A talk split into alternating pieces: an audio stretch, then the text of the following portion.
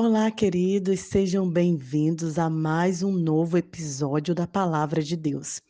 E esse super especial, porque estaremos durante dois meses estudando a vida do ser que dividiu a história e nos salvou. 100% homem, 100% Deus, ele é Jesus Cristo de Nazaré. E eu quero te convidar a aprofundar os seus estudos na vida de Jesus, de fato conhecer quem ele é e quando ele veio aqui na terra, o que ele fez e como ele transformou, como seu amor serviu, abençoou e curou.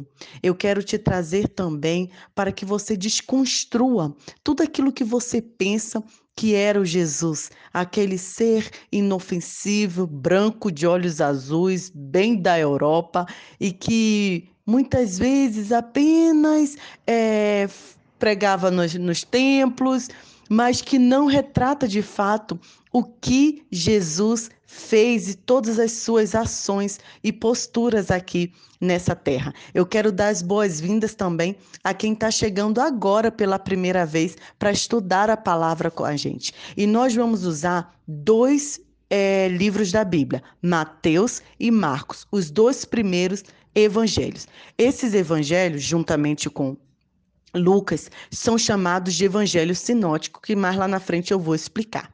Os evangelhos apresentam as narrativas dos fatos e das palavras de Jesus.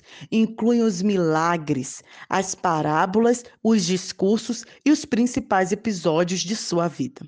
O objetivo é oferecer a nós, leitores, uma retrospectiva do ministério de Jesus e destacar as implicações teológicas de seus ensinamentos. Além disso, tornar clara a impressão que o ministério de Jesus produziu nos primeiros cristãos. O objetivo dos relatos dos evangelhos não é apresentar uma biografia detalhada de Jesus e nem procuram descrever a sua personalidade. A finalidade é compartilhar uma cristologia, ou seja, uma apresentação da vida e do ministério de Jesus a partir de uma perspectiva teológica particular e definida.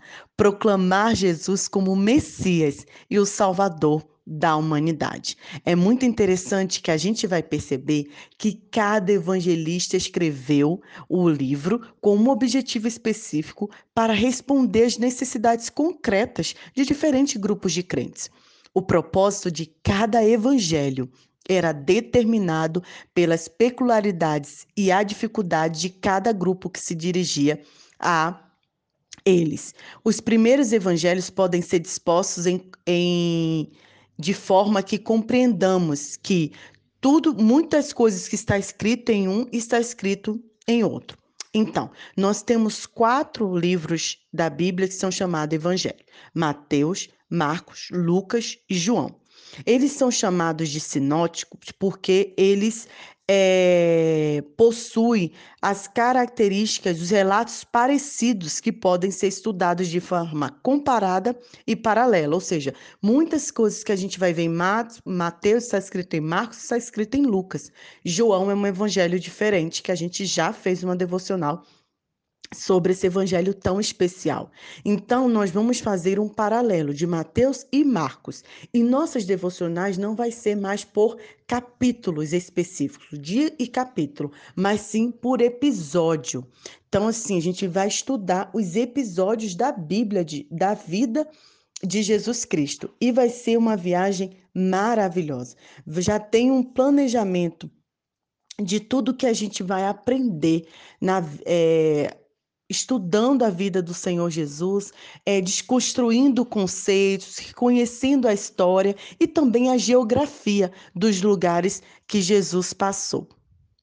Os evangelhos, eles são compostos por unidades independentes. E o estudante da Bíblia achará muito útil que ter à disposição um esquema. Eu quero te convidar para que você escreva é, os episódios da Bíblia de Jesus, que você acompanhe de maneira cronológica, porque talvez se você estudar um episódio é, de, uma, de fora de ordem, você não vai conseguir entender toda a complexidade do que estaremos trazendo aqui. E ao mesmo tempo que é complexo, É simples, porque esse é o nosso Deus. É um Deus simples, é um, um, um, Deus que se fez homem, se revelou em Jesus Cristo e habitou entre nós. Jesus é um ser humano magnífico que andou com o povo, que falou com o povo, que viveu entre o povo. Jesus, em nenhum, em nenhum momento, ele é, se fez da sua glória para se sobrepor a, acima das pessoas, mas ele estava ali como igual. E talvez por isso ele foi tão rejeitado rejeitado. O nosso Deus maravilhoso nem foi reconhecido como o Messias assim que chegou. E é isso que a gente vai estudar, como ele nos ensinou e como nós podemos aprender a sermos a cada dia parecido com eles. Eu costumo dizer, queridos, que Jesus não é uma religião, ele não veio fundar uma religião. Jesus é um estilo de vida.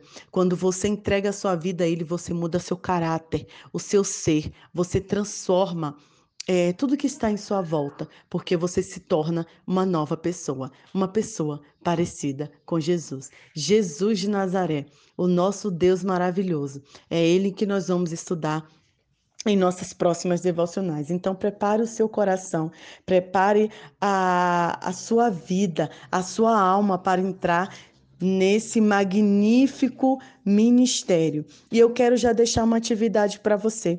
Eu quero que você comece estudando Mateus capítulo 3, porque antes da gente falar é, do nosso Deus, eu quero dizer como foi anunciado a vinda dele pelo João Batista. Então a gente vai estudar Mateus 3 e também Marcos 1 para falar quem foi João Batista, quem ele anunciava e por que ele já deixa um recado para nós, que a gente se arrependa, porque o reino de Deus está próximo e ele já chegou. Seja bem-vindo ao reino do nosso Pai. Nai Duarte, aqui do norte de Moçambique.